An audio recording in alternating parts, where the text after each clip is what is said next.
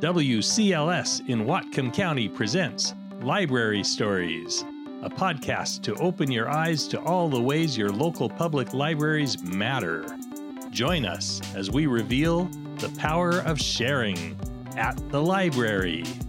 I'm your host, Neil McKay, Online Experience Coordinator for the Whatcom County Library System.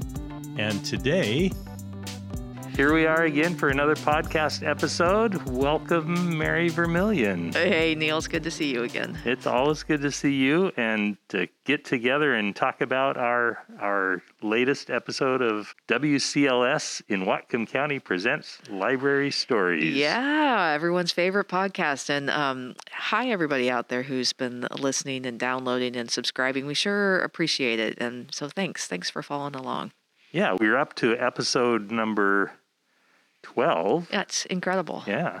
And we're we're going for a baker's dozen next time, right? That's so, right. Mm-hmm. Number 13. Yeah. Today, we're going to start out with an interview with Melanie May. Mm-hmm. She and her husband Richard were honored as library champions in 2019 by the Whatcom County Library System for their work supporting Blaine Library and lifting the levy lid. Yes, but what I know Melanie May for is her frequent appearances on Matchbook, which was a really popular thing we did during the pandemic. She was one of the people who really appreciated our our reading recommendations that we put out on Facebook right. through through Matchbook. Yeah, yeah, and just great to hear from somebody from the Blaine Library, wonderful library up there in that community, and you know we're working closely with the Friends of the Blaine Library in the city of Blaine to see what the future of that of that library might be. So it's exciting to hear um, someone who's a Blaine Library patron and and how she's been using the library. I guess I can put a little pitch out there too. If you're listening and you're a, a patron and you love your library and you want to share your library story, email us. Maybe we'll get you on air. Well, that's true. Yeah, yeah. we're we're always looking for library stories. It's mm-hmm. right in the name of the podcast.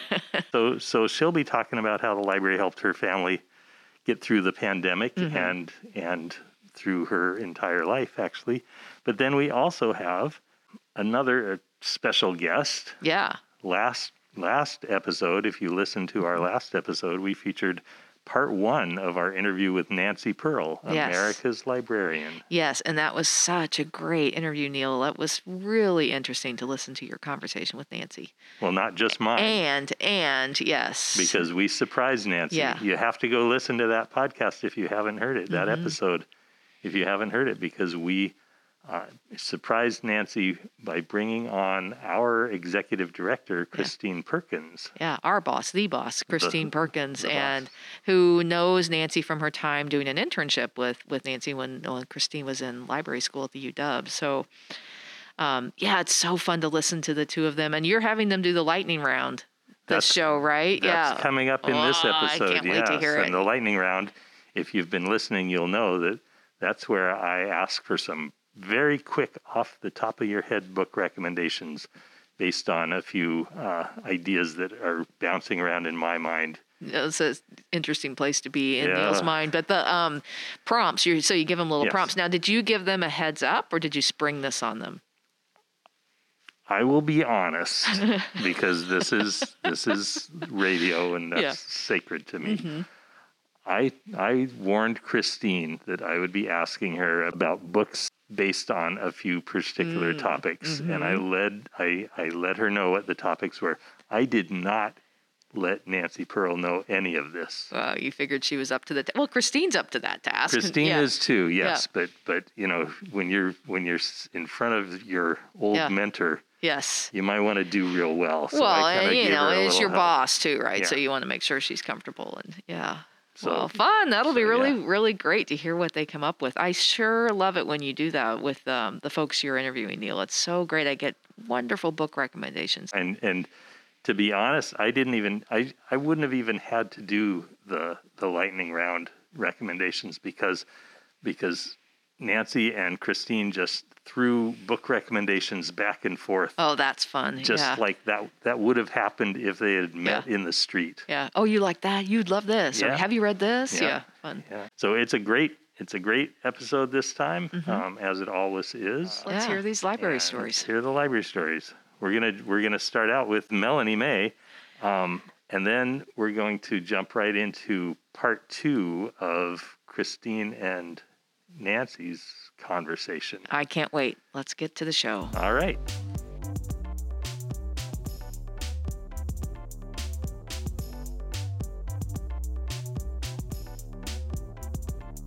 Hi, I'm Mary Kinzer. I'm a collection development librarian with WCLS, and I am so excited to be here today talking with Melanie May. Um, Melanie is a patron of the WCLS system, and I first got to know Melanie through a program that we did on Facebook for much of 2020 uh, called Matchbook, where we were giving um, recommendations for books every Wednesday night. And Melanie was a frequent and enthusiastic participant. We just love to see your name pop up every week, Melanie. But I didn't know until recently how connected that Melanie was to the Blaine Library. And in 2019, WCLS honored 100 library champions as part of our 75th anniversary celebration. Melanie and her husband Richard May were among the champions. And here's what WCLS Executive Director Christine Perkins had to say. She says Richard and Melanie May have been community advocates for the Blaine Library and WCLS overall, leading efforts to pass a levy lid lift in 2008. Melanie continues to invite participation in library events, especially those for youth. So we are so grateful for your past contributions and your continued support, Melanie. And it's such an honor to get to talk to you today. Welcome. I am super excited that you asked. I am such a big fan of the library system. So, as you know, our podcast is called um, WCLS Presents Library Stories. And so that's kind of what we want to do today is talk to you a little bit about your library story and your connection to WCLS and libraries in general. So, I'm curious, can you tell us how did you get involved in supporting the library? How did that come about? I've always been a big user of libraries um, throughout my life as a kid myself. And as a student, I learned pretty quickly that if you are nice to the librarians at colleges and universities, that they will help you in really big ways. But I really started um, accessing the Blaine Library a lot um, when I had my first daughter, Ruby, who's now 15, um, because I didn't have any mom friends. And the library has the baby story times and the and Blaine had the toddler story time on Tuesdays. And I started going when my daughter was not a toddler. She was, I think, four months old because I didn't know anybody and I had no mom friends. And I thought maybe if I go there every week, I'll meet people. And I have friends still that I met there through toddler time at the library in mm. 2006. Um, so by the time the the levy campaign came around in 2009, my husband Richard May was the um, he headed up that campaign, and I remember him. You know, he was talking to people all over the county about even though it was a very conservative year for tax, you know, talking about taxes during the economic downturn, um, he talked with people all over the county and he did the print campaign. And, and our daughter was, by that time, she was a preschooler. Ruby was three. Um, she was the poster child. Oh, I love that. Yes, was on the brochures with her little sad face in front of the closed door because if that levy had passed, there was going to be significant cuts to the service. And I think Richard was able to convey to the community like how valuable the library services are. And I remember him making a joke about the increase in the circulation and how much of it was attributed to our family because we were such big library users. Um, so that was that struck home for us because we were such big users of the library because it helped me to connect with the community and build my mom community. Um, and then my kids are four years apart. So by the time Ruby was kind of getting a little old for toddler time, my next child was the right age for toddler time. So I, at one point, when my second one said, you know, I'm too old for that now, I thought, but this is what I do on this is what we do on Tuesdays. And if I wasn't available, Richard, my husband Richard would take them. And I think we went pretty consistently for seven years to toddler wow. time at the Blaine Library because, and then, you know, that would also be the time we would return our stuff and pick up our books and, you know, look at DVDs. And so it was a big part of um, connecting with the community and getting to know other moms and having the kids get to know other kids for us, as well as I, I think it's in a bigger as a bigger picture i think it's really valuable for everybody in the community because um, it's the last place you can go and be without having to spend money right and i see because we're at the blaine library so much um, i you know you see the same people and you see people who are there to read the paper or look at the magazines and touch base you know have some you know everybody knows there's the regulars that people are well known and it's part of their you know, getting out of the house and staying connected, as well as accessing all the awesome materials. I love mm-hmm. hearing how the library has become such a part of your family life, really. I mean, you know, we talk a lot in the library system about the importance of building community and hearing that story of you thinking, I need community and the library is the place to find it. That's just so incredibly powerful, I think. And I bet your girls have amazing memories, your kids have amazing memories of being at the library. Oh, yeah. They, and it continues to be a big part of our life because um, the matchbook program, we all participated in that. I would ask my kids, like, oh, tell me two books. And then we, you know, it feels very VIP to have library staff recommend stuff to you. So both my kids, my kids are 11 and 15 now, um, both of them got um, recommendations through Matchbook. And my teenager was attending the, um, before the pandemic, um, they had a library lock in thing on Fridays a couple times mm-hmm. a mm. year where there'd be you know, junk food and they'd play like a murder mystery game or like a games night. And she loved participating in that. And my 11 year old, who's now a middle schooler, um, throughout the pandemic and still now, she is participating in the teen programming. So teen creativity hour. And they, during the summer, they did a Dungeons and Dragons thing and, and creative writing, which was so amazing, which is like a sneaky way of getting some kind of enrichment activity in there. Um, but of mm-hmm. course, she's just in it because it's, it's fun and to connect with kids all over the county, right? Not just kids in the neighborhood in a safe way because they're doing them all through Zoom. So she's still doing those. And we still get tons of stuff from the library. They're they know how to request their own holds and talk about power users. I love that, right? We really are. I think we have yep. access to every single thing that the library has to offer from preschool theme kits, American Girl dolls, games, DVDs, audiobooks. Every road trip, we have audiobooks from the library. I listen to nonfiction audiobooks when I'm driving. That's amazing. I love that. Well, I, one of the questions I was going to ask you was how the library helped your family through the pandemic, but it sounds like you were able to stay pretty connected in all the ways, right? Because that was one of our big concerns in terms of you know, when we had to close the doors during the pandemic, how do we keep people connected? How do we stay connected to our community? And how do we keep offering our resources when we can't have our doors open? So it sounds like your family was able to still feel pretty supported through the offerings that we had during the closures and beyond. Oh, yeah, absolutely. That month or two when it was absolutely closed, I felt very weird. I was mm-hmm. like, I remember saying, do they, I, I feel like I need to check on the library staff. Like, are they okay? what, what's happening in there? What's going on for them? This must be weird for them too. And then the, I saw in the Northern Light, they print an article about people were phoning and and having library staff read to them. And I just, oh, I just wanted to cry, like mm-hmm. to see the lengths that the library staff went to to help people stay connected. Um, and yeah, that as soon as they were able to start doing the um, scheduled pickup of holds, I remember they phoned me, and other people were like, "Well, they didn't. They didn't phone me." And the library staff said, "Well, you're kind of a heavy hitter. You have a lot." Of, there's, you know, we had like three bags of holds waiting for us when they first opened up because we use uh, we've got adults and a teenager and a and a preteen books, picture books, reference books, DVDs, audiobooks. Mm-hmm. So yeah, mm-hmm. and a lot, a lot of stuff. And we love the matchbook. You guys have done a good job as a system. Um, being oh the binge bags. I was very excited about that when I when I uh, grabbed my first binge bag. I think it was um, hospital DVD hospital TV series DVDs. Nice way to try new things. I, and I felt like that was probably fun for the library staff to put those together. Oh, I think it was a great way, right, for library staff to, because our staff is so skilled at connecting with people and and talking to people is so much a part of our jobs. And it, I think they people felt the loss when our doors were closed. And so that became a way to have a conversation a little bit without mm-hmm. being able to talk to somebody. You know, you could sort of group things together and say, here's some cool stuff, and you can take it all away with you.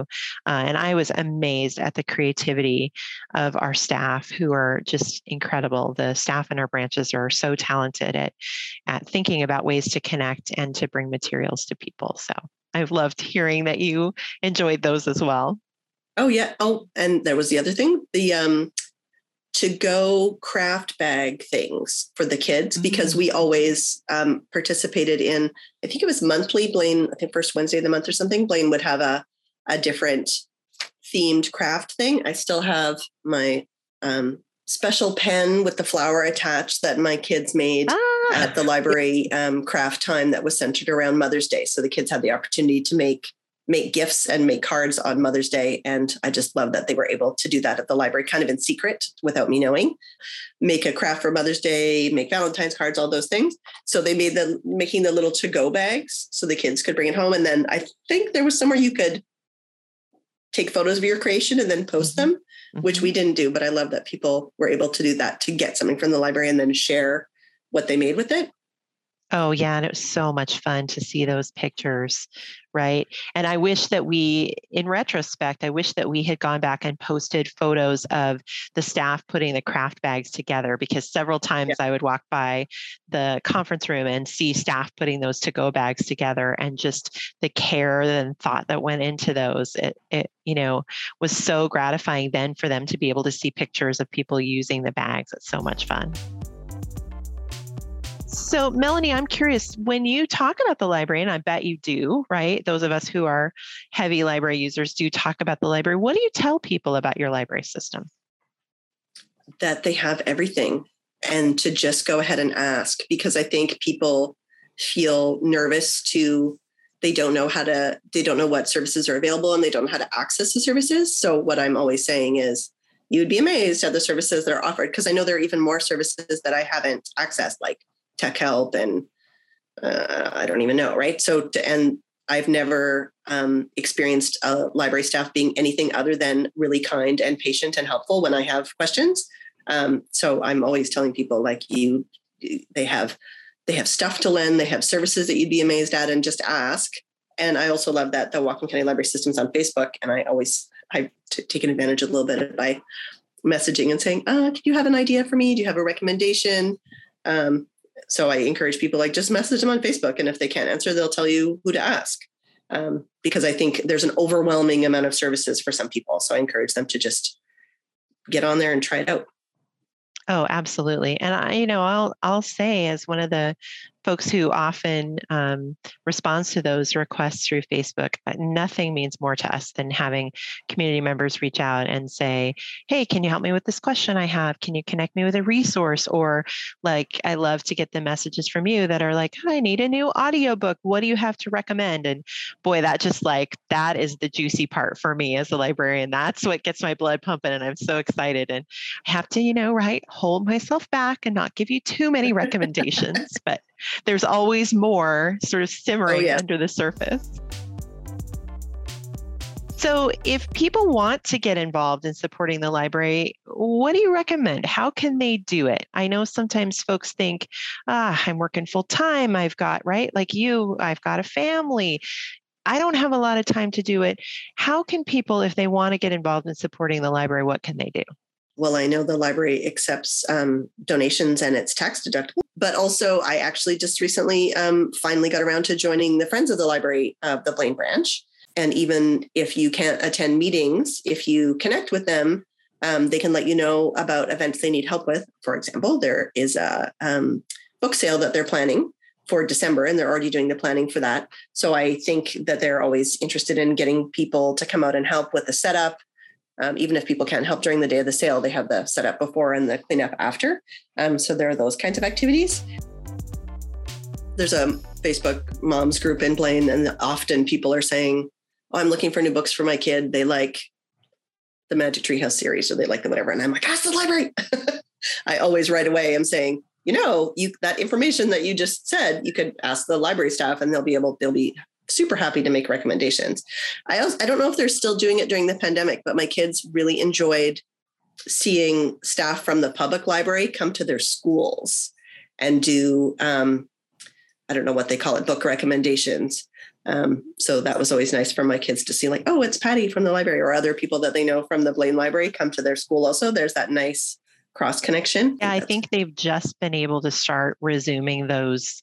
Visits because my son, we're in Ferndale, and my son um, loves having those book talks when they come to the school and he comes home all excited about different things to read. So I think they've just been able to resume resume doing those visits. So if they haven't, if your kids haven't seen them yet, they're probably coming, I would imagine. That's good. We look forward to that. We also look forward to um, we're we're at the Blaine Library probably once a week. Even still, I zip in there and grab holds. Or um, just recently, we just had a cold last week, so I phoned and said, "Are you still doing that thing where you bag them up and leave the side door open, basically?" And they were like, "Oh yeah," because so even though we were sick, of course, then we still want our books and DVDs to keep us occupied. So I was able to grab it from outside safely, which I really appreciate that service. But we look forward to being able to visit the other branches again because that was something that we would um, do as part of our travels. Is the Lynden Library is is so big and has different stuff, and the Ferndale Library, especially when it was brand, that was a big excitement for us to go visit the new Ferndale Library. Um, and I think we've also been to the Everson one. Probably half the branches we have we have visited with some regularity before the COVID pandemic. Oh, that's really fun. Yeah, we've had a few people that have talked about. I know one summer there was a family that did road trips and they visited most, if not all, of the libraries. Um, and it's it's fun to see how what things are the same and what things are different in your own library versus a library that you're visiting. That's a really fun, you know, thing to see. So that's awesome. Especially when the kids were littler, the little kid area, like the Ferndale one had the puppet show, and the Blaine one has the magnets, and everybody's got something mm-hmm. different. You know, I have to ask you, Melanie, what are you reading right now?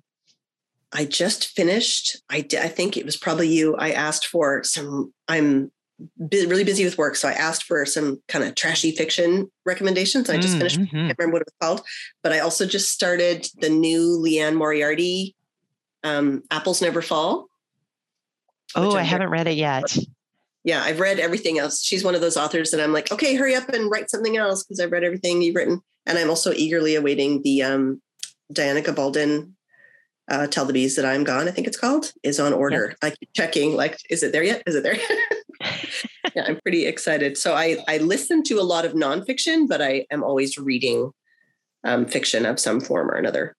Right. And that's, I mean, I, I hear that a lot from readers that they do one in one form or they do something in a particular time. You know, I read before bedtime, I read fiction or I read nonfiction during the day, that kind of thing. So, yeah, that's that's really awesome. And to have a new Diana Gabaldon after all of these years is like a really lovely post COVID sort of treat for the fall. Yeah, I think I'll have to lock myself away when that one comes. My kids know that my whole family knows that that's a series that I'm in love with. Also, we've got a ton of DVDs out because we don't um, we don't have a streaming service because I don't want to be able to binge things for eight hours. It's good to have a good to have a finite amount of, of viewing. Um, so we also very much appreciate the DVDs from the library. I just got um, A Quiet Place, the second one. Mm. So, oh, that's perfect for fall, Halloween, scary stuff. Yeah, exactly. That's awesome. Well, Melanie, it's been a real pleasure to talk with you. Um, and I hope that we can continue to connect over book recommendations. You know, I always have a ton of ideas for you. And I just want to thank you for your support of WCLS and the Blaine Library um, and for your family's continued support through the pandemic and on into the future. So thank you very much. Thank you very much. It was great. I'm very flattered to be asked, and I only have good things to say about the library. So I was glad to have the opportunity to talk with you. Now, let's join Christine Perkins and Nancy Pearl for the second part of their conversation. So, speaking of times in your life, one, one of the many things that you're so famous for is starting all of us in the country, probably the world, on this idea of everybody reading the same book together. So, like, what was going through your head when you? How did you come up with it? Where? How did that come together? Well, that came together because the Center for the Book, um, of which I was the executive director, got a grant from the Lila Wallace Foundation, and the the purpose of the grant was to to create new audiences for literature, and and they just you know there were two libraries and eight um, writing um, literary centers around the country that that got these grants, and you could do whatever you wanted with it. But very, very smartly, the Lila Wallace Foundation gave you a, a planning year and paid for a consultant to, for, for you to work with a consultant. So my my you know little committee met with a consultant regularly that year. And you know, I, I was saying to Neil that I really am a strong believer in book groups and in in in discussion in discuss, you know, talking about a book is a, is a much easier way to talk about difficult things than to just talk about the difficult things. Um, and so I, I, you know, just thought, well, let's do something around book groups. And the the consultant came up with the title. Well what if we called it if all seattle read the same book? And the the woman that i was working with the assist my i hesitate to call her an assistant but um, you know she made it all happen. And it was just um, and and I said to Neil, you know, I love neighborhood book groups, but in a neighborhood book group, people tend to be the same.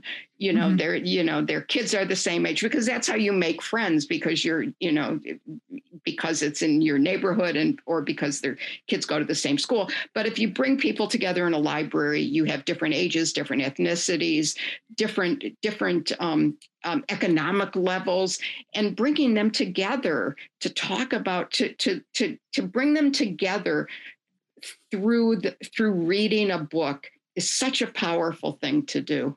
And um, i'm you know i'm a i it, it, it, even now i look back and i think you know it was controversial at the time in many ways. People thought that for some reason I was advocating that everybody needs to read the same book, which of course was not what I was advocating at all.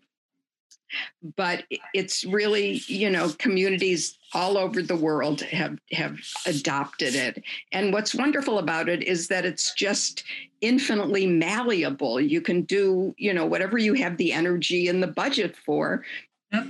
you can do. And I'm I I'm just amazed at the, you know, great things that different communities have done. Um, you know, uh, from bringing the author in, which is always nice but totally not necessary, to um, just these wonderful programs that they've done, libraries have done to to get people again together or to or to urge people to read the book but in support of that book or in exploration of that book is a better verb i think right well, you probably know in Whatcom County, we've been on the bandwagon for quite a while. We've been doing Whatcom Reads for more than a dozen years now. And last year, we were really fortunate to have chosen a book in advance with a person of color as the author, um, Esi Edugyan, um, and her book, Washington Black. And then with obviously the murder of George Floyd and others, uh, and really heightened awareness and, and interest in learning more about issues related to race. The book deals with slavery in Barbados and, and such.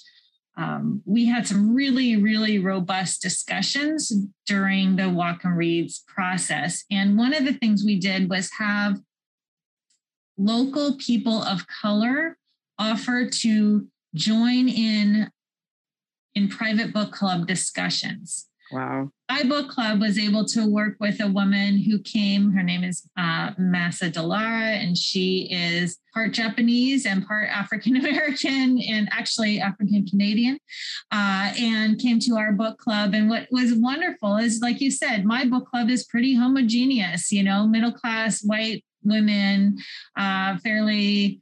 Um, progressive, I guess, but yet no real uh, sense of what it's like to be Black in America today. And um, Asa was just there keeping it real with us. And every time we'd venture into these, you know, side combos, she'd be like, wait a minute, ladies, this is not the point here. And that was just so valuable to us because in our private little book club, you don't get a diversity of opinions and you all know what each other thinks after right. reading together for 10 or more years. So right, right. That was really I, powerful. Yeah, I remember discussing um, Chinua Achebe's wonderful novel "Things Fall Apart," and again, it was it was with a group of women who were all white, who had never been to Nigeria, um, and and who were you know totally anti-british and anti-colonialism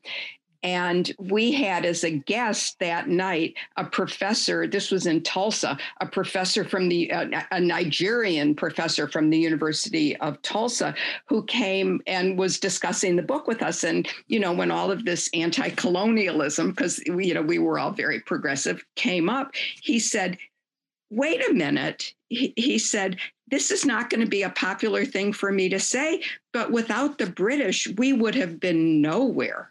Wow. And, you know, we just like, wow. And, oh, and yeah, you know, right. yeah, right. And it's that kind of thing that book clubs, I think, can do is is open up your mind, uh, make you look at the world in a different way, and right. in I, a non-threatening way. In a non-threatening, and to do it in a non-threatening way, right? Absolutely. Which, if somebody came and was giving a lecture on um, you know on whatever you, you don't pay as you, you know you might not pay as much attention or you might take offense you know feel like wait a minute who are you to tell me to think that way but when it's in in you know when you can say well what does the author feel about this or what is the main character saying that's a really good way to understand that people think differently from you mm-hmm. and you know that that's the way the world is, and that's a good thing. So, so. another thing I took from you is kind of a um, measure of contributing to the library profession in the terms of writing book reviews. Um, as you know, I wrote for Library Journal for yep. a long time. I'm still writing monthly book reviews for Cascadia Weekly, our local weekly newspaper. Uh, Lisa Gresham, another staff member, writes them as well. We feel like it's really important for the local community to understand that we know books and we know how to talk about books and that there's great books at the library. Fancy that. Um, but you've reviewed for many publications for many years. Are you still doing it, or what's your what's your? Yeah, you know, I'm I'm not doing that so much. I I'm I'm kind of I, I'm, I'm recommending books via Twitter and Facebook, um, but I'm not really doing book reviews. Partly, I think, because I'm so critical. Um, and I just feel like, oh, I can, you know, I'm the number of books I start and put down compared to the number of books that I actually finish. It's uh, you know it's it's it's a little skewed i think toward the don't finish books or haven't yeah. finished books. Um, and and partly i just feel like at this point i want to read what i want to read and i don't want to be assigned you know library journal just sends you the books and booklist just sends you the books. Um, you know i want to pick out what i want to review and sometimes i really miss it you know, I missed the opportunity to do that. But I've never really felt that I was a reviewer so much as somebody who um, promoted books because I, except for those you know, when I was doing morning edition, when I was talking about books on morning edition, I could choose what I wanted. And I always chose books that I loved because I feel like that's partly one of the things why would I want to not why would I want to waste that precious radio time talking about a book that I didn't like? I really want to push these these you know hidden treasures um, and and talk about how wonderful they are. So I've never felt like a book reviewer. Like I'm not Maureen Corrigan on on um, on NPR, uh, who can really review a book. I just feel like I can talk about books that I love, and that's a that's my little niche. I really appreciate your your backlist reads that you put out on Twitter. Um, yeah, books from 10, 15, 20 years ago. Right. It's yeah. just really good.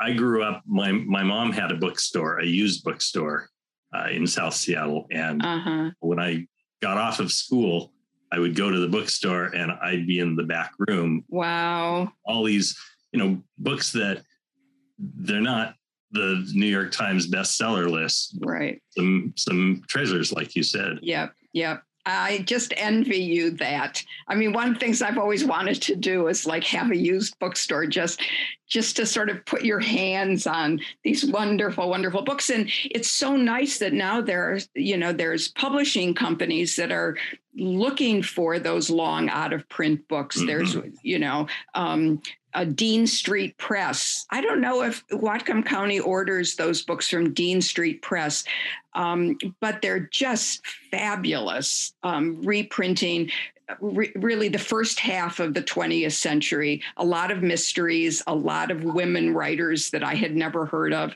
Um, and during the whole pandemic, still year and a half and, and counting I, have been um, reading a lot of dean street press books and mm-hmm. there's a um, there's a whole like within that there's um, a, a, a, company a one man eh, who has done what the furrowed middle brow which i think is the just like classy name, the Furrowed Middle Brow Books or Press with Dean Street Press. And gosh, oh, Christine, just get those books. Hey, their whole thing. I they're I mean they're just doing all these wonderful reprints and um and and, and both so you're you're you know both coming ac- I'm coming across authors that I loved and so excited to find them but also um, writers that I've never heard of, the golden age of mystery writers, um, you know, who wrote like 50 books. How how somebody who read mysteries all her life could not have run across, uh, you know, a writer like that. Who knows? But um, Angela Thirkell, for example, oh my gosh, their, their books are. I mean, I, I've been ordering these books from through Blackwell's. Uh, mm-hmm. the great British bookstore who um, and the books are not any more expensive than if you ordered them through um, the big bookstore that in the sky. that goes on names. Okay. Right. Right. the, the, great thing is, about having this podcast is that um, we'll we have a page on our website wcls.org slash podcast and every episode i get to put notes and links. Um, so Great. links to yeah a million things that you've said just now. Good, good. Especially Dean Street Press. All and right. Fur- and furrowed middle brow. Yeah, that's that's a, a great name. Yeah, yeah. And and this is might be a good time to lead into um, a little thing I'm trying to implement in the podcast uh, called lightning round. Where now I kind of gave Christine a little hint of this, but Nancy, I did not tell you I was going to do this. She's a pro. She's I, that's what I'm. That's what I'm. Ex- I don't know. Yes. She's done many more podcasts than me. We've established. Yes. Um, so you know, people are always any interview. Someone's going to ask you for for a reading recommendation. It's what you do. It's you know. Right. But the rules of this game are: don't think too hard. I'm going to ask you, I'm going to give four categories and I just want you to come up with something. Doesn't have to be the best thing, just what pops into your mind. Okay, let Christine go first. Let, okay, all right. Well, I'll, I'll say the category and then Christine can come up with one and then you can come up. Okay. Christine has, well, you might have heard this on the last podcast when I did the lightning round with Emma and Mary. I, you gave me a little preview, so I I have my I'm ready. You're ready. Okay. All right. So the first the first category is a funny book. Yes. Okay. This one is a local ish author, uh, Tiffany Midge. I can't remember if I mentioned it to you before, Neil, but it's Bury My Heart at Chuck E. Cheese by Tiffany Midge. And she is a uh, Native American writer, and it's a series of essays, slash, I guess mostly essays, short stories um, all with her very, very droll perspective on Native American contemporary society. There's a whole riff on um, white people and their crazy, crazy affection for pumpkin spice. Thing. it's a timely hilarious. Yeah, and and um, Tiffany used to teach at Northwest Indian College, and so nice. local ties. Some of the stories are set in Bellingham. It's it's really dry and very funny. Uh, so um, the book that I would recommend, a funny book, is William Kotzwinkle's "The Bear Went Over the Mountain," um, which is about a bear who decides um, actually in the end to run for political office. But before he gets to that point he has to um, get over the mountain and live his figure out how he wants to live his life. It is so much fun and so funny. It's the kind of book that you just and it was published years and years ago and i right. whatever i still think about it which I do because I own a copy, so I see it on the bookshelf fairly frequently. I always smile uh, because I love that book so much. I remember reading reviews about it years and years ago, and yeah, for some reason I never picked it up, but now I will. Good. All right, moving on to the second of the lightning rounds, a scary book. Christine, you want to try it? So this one, my book club just read. It's a couple years old now, but it's Nickel Boys by Colson Whitehead, and it is scary. It's historical-ish fiction um, set in a boys' reform school in the South, and it's just horrific. There's uh, again, it's a lot about race. It's got um, a lot of African American kids are incarcerated in this place, and the abuse that they suffer is horrific, but it's told in this really um, direct, compelling, sympathetic way. Uh, and it's just wonderful writing. Of course, he won National Book Award, I believe, for uh, maybe for Nickel Boys, but also for Underground Railroad. Right. He has a new book coming out right now. So that is just a force in American literature right now, I think, is Whitehead. And that book is truly scary. Yeah. So uh, before I talk about a scary book, I just want to say Colson Whitehead's first novel is called The Intuitionist. And I, I have to say that of all of his books, that's the one I still love the best. Um, it's about an a woman, um, African American woman elevator inspector. And uh, it's kind of an alternate world. So it's not our world, but there's a lot that's very similar. Um, and this main character in her in her job as an elevator inspector, there are elevator inspectors who go at to do their job through you know they look at the at the the wires they do all that kind of practical stuff. But there is also a group of elevator operators who intuit elevator inspectors who intuit whether the elevator is in good condition or not. And the main character of this book is one of those intuitionists. And but it's a book it's a book about race. It's a book about being female. It's just it's it's it's just a fabulous fabulous book. Oh gosh i love that book. Oh my god i i yeah that is still my favorite book. You you have to read it. You just you have to read it. Um a scary book. Oh, so a scary book i think is is a mystery by peter temple who is an australian writer and his best book is called um, the broken shore which is about a, a uh, the main character is a police detective or he's been kicked off the force but he's kind of at the end of his career and he comes up against really evil um, not supernatural evil but human evil. And that's what i think is the scariest kind of thing. Okay. Have you read that christine?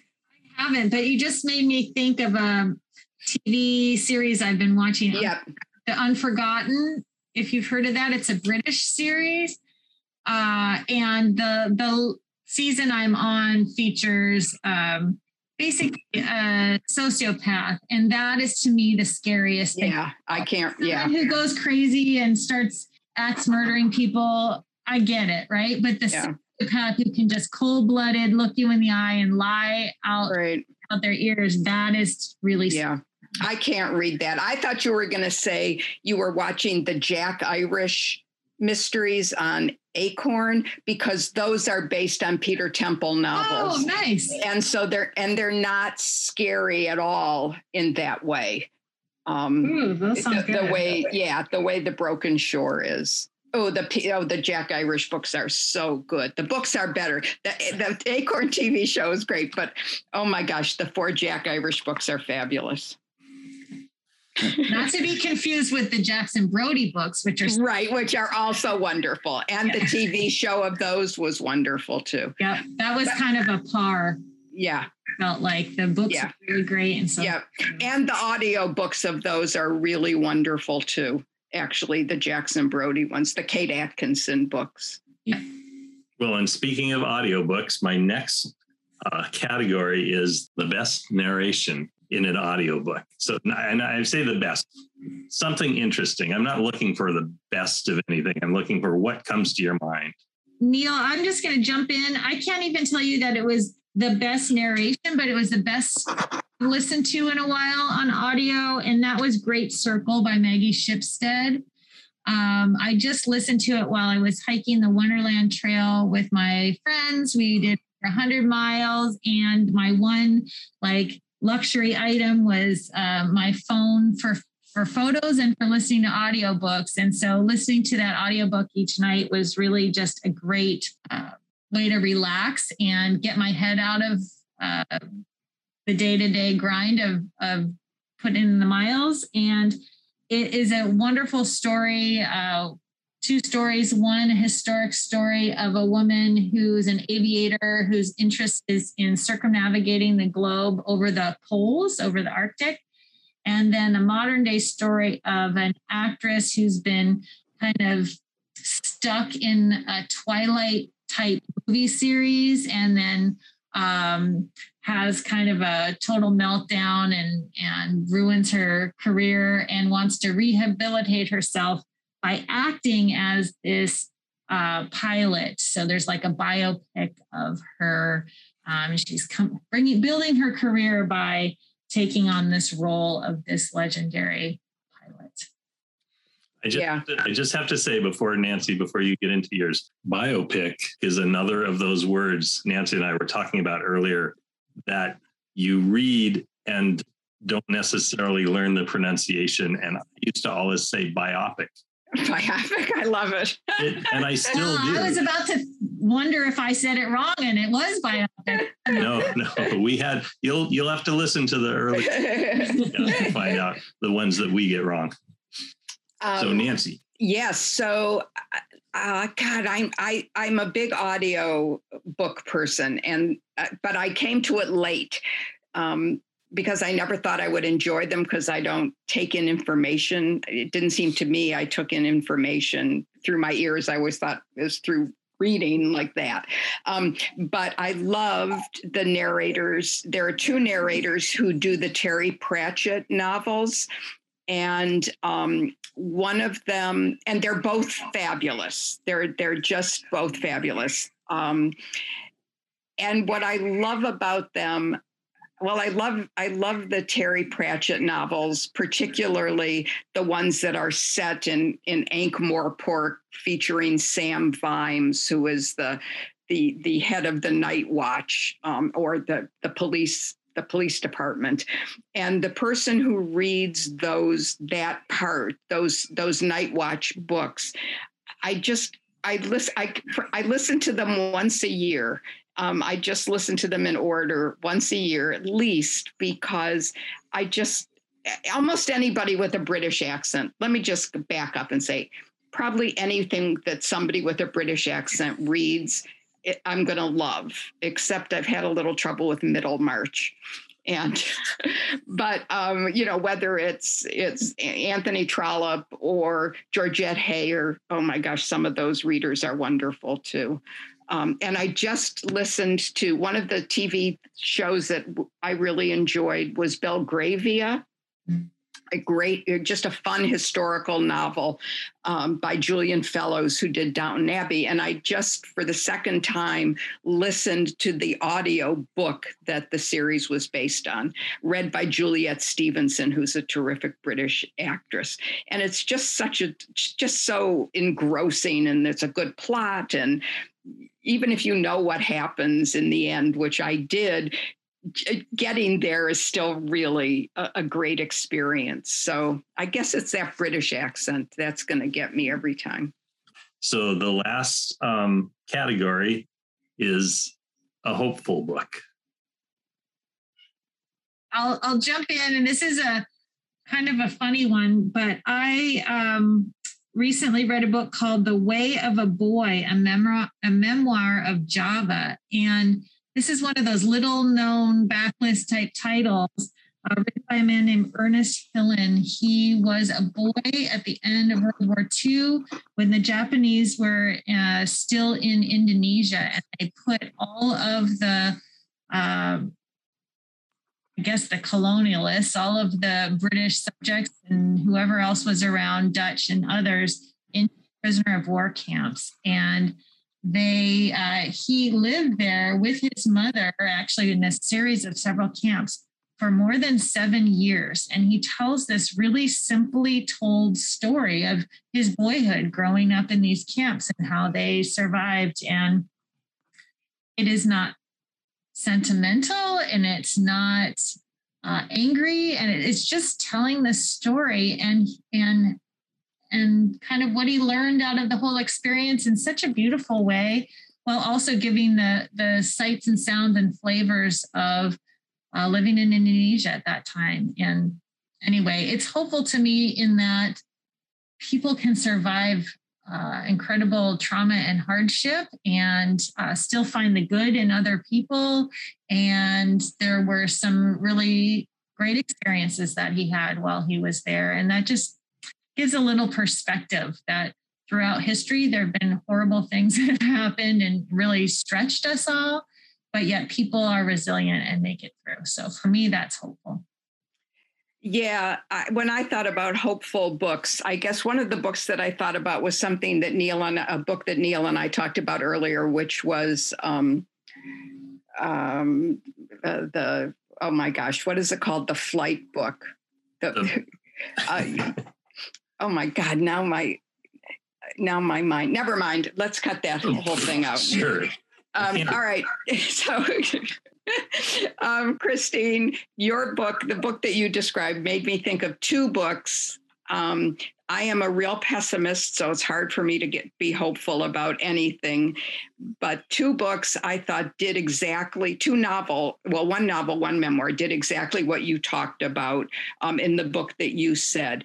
And one of those novels that I think is is hopeful is A Town Like Alice by Nevil Shute which is um, which which is set at the beginning of, of World War II, and it's the Japanese advance on the islands, and um, a, a, a, young British woman is. Um, you know the forced marches and ends up in a in a very small village and what happens and uh, it's just a really good good. It's just a really good book.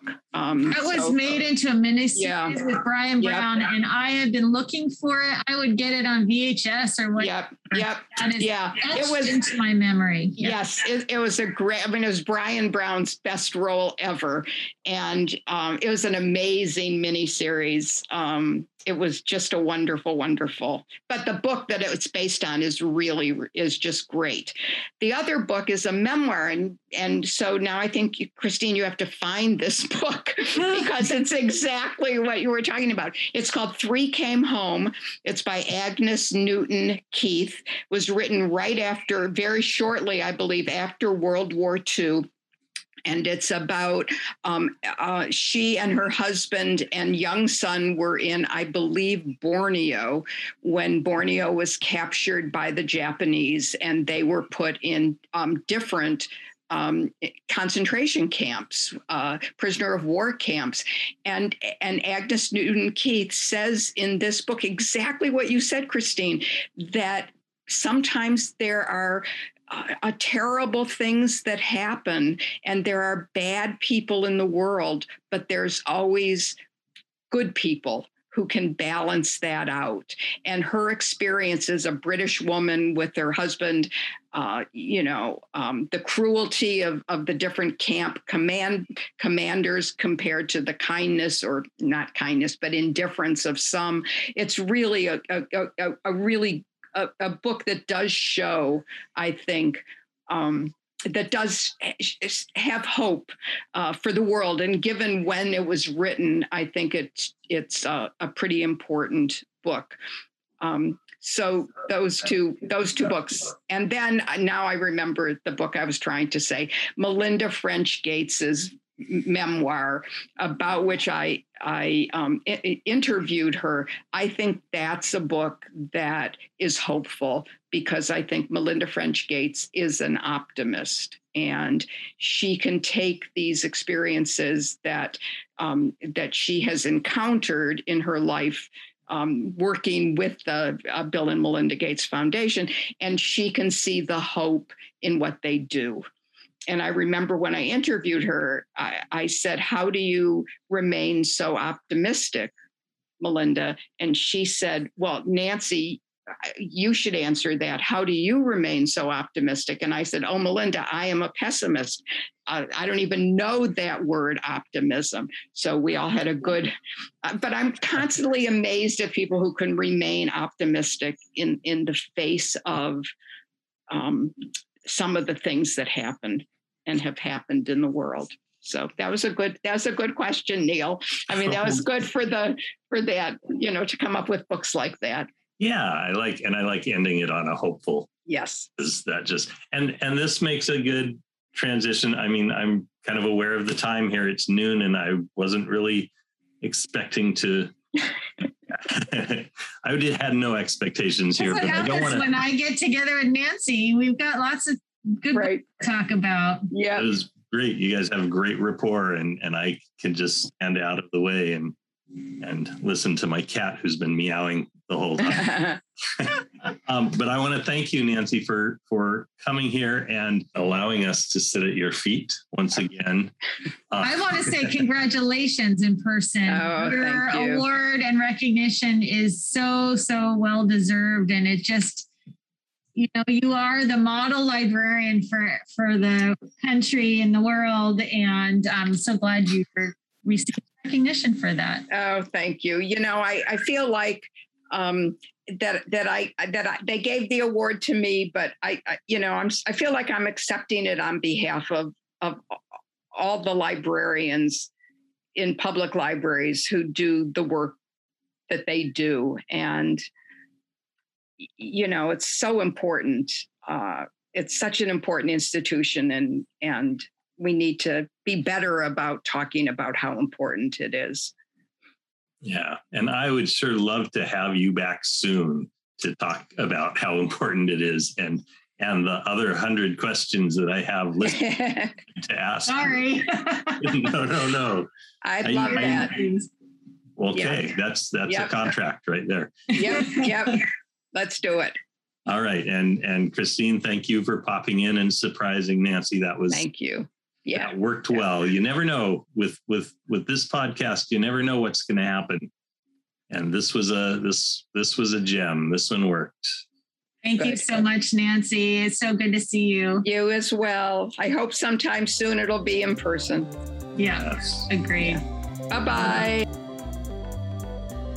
What an exciting show. Thank you to our guests Melanie May, WCLS patron and supporter, and member of the Friends of the Blaine Library, and to Nancy Pearl, winner of the National Book Foundation's 2021 Literarian Award, and likely the most well known librarian in the world. Thanks also to Mary Kinzer, WCLS Collection Development Librarian, for her conversation with Melanie May and to our executive director, Christine Perkins, for popping in to surprise Nancy Pearl. You never know what's going to happen on this podcast, friends. And as always, thanks to the show's producer, director, and stunt coordinator, Mary Vermillion. Art is long and time is fleeting. Please visit our website, wcls.org/podcast, for notes and links to books and other things mentioned on the episode and on past episodes. And don't forget to subscribe to the podcast on your favorite podcast platform. Until next time, this is Neil McKay for WCLS in Whatcom County.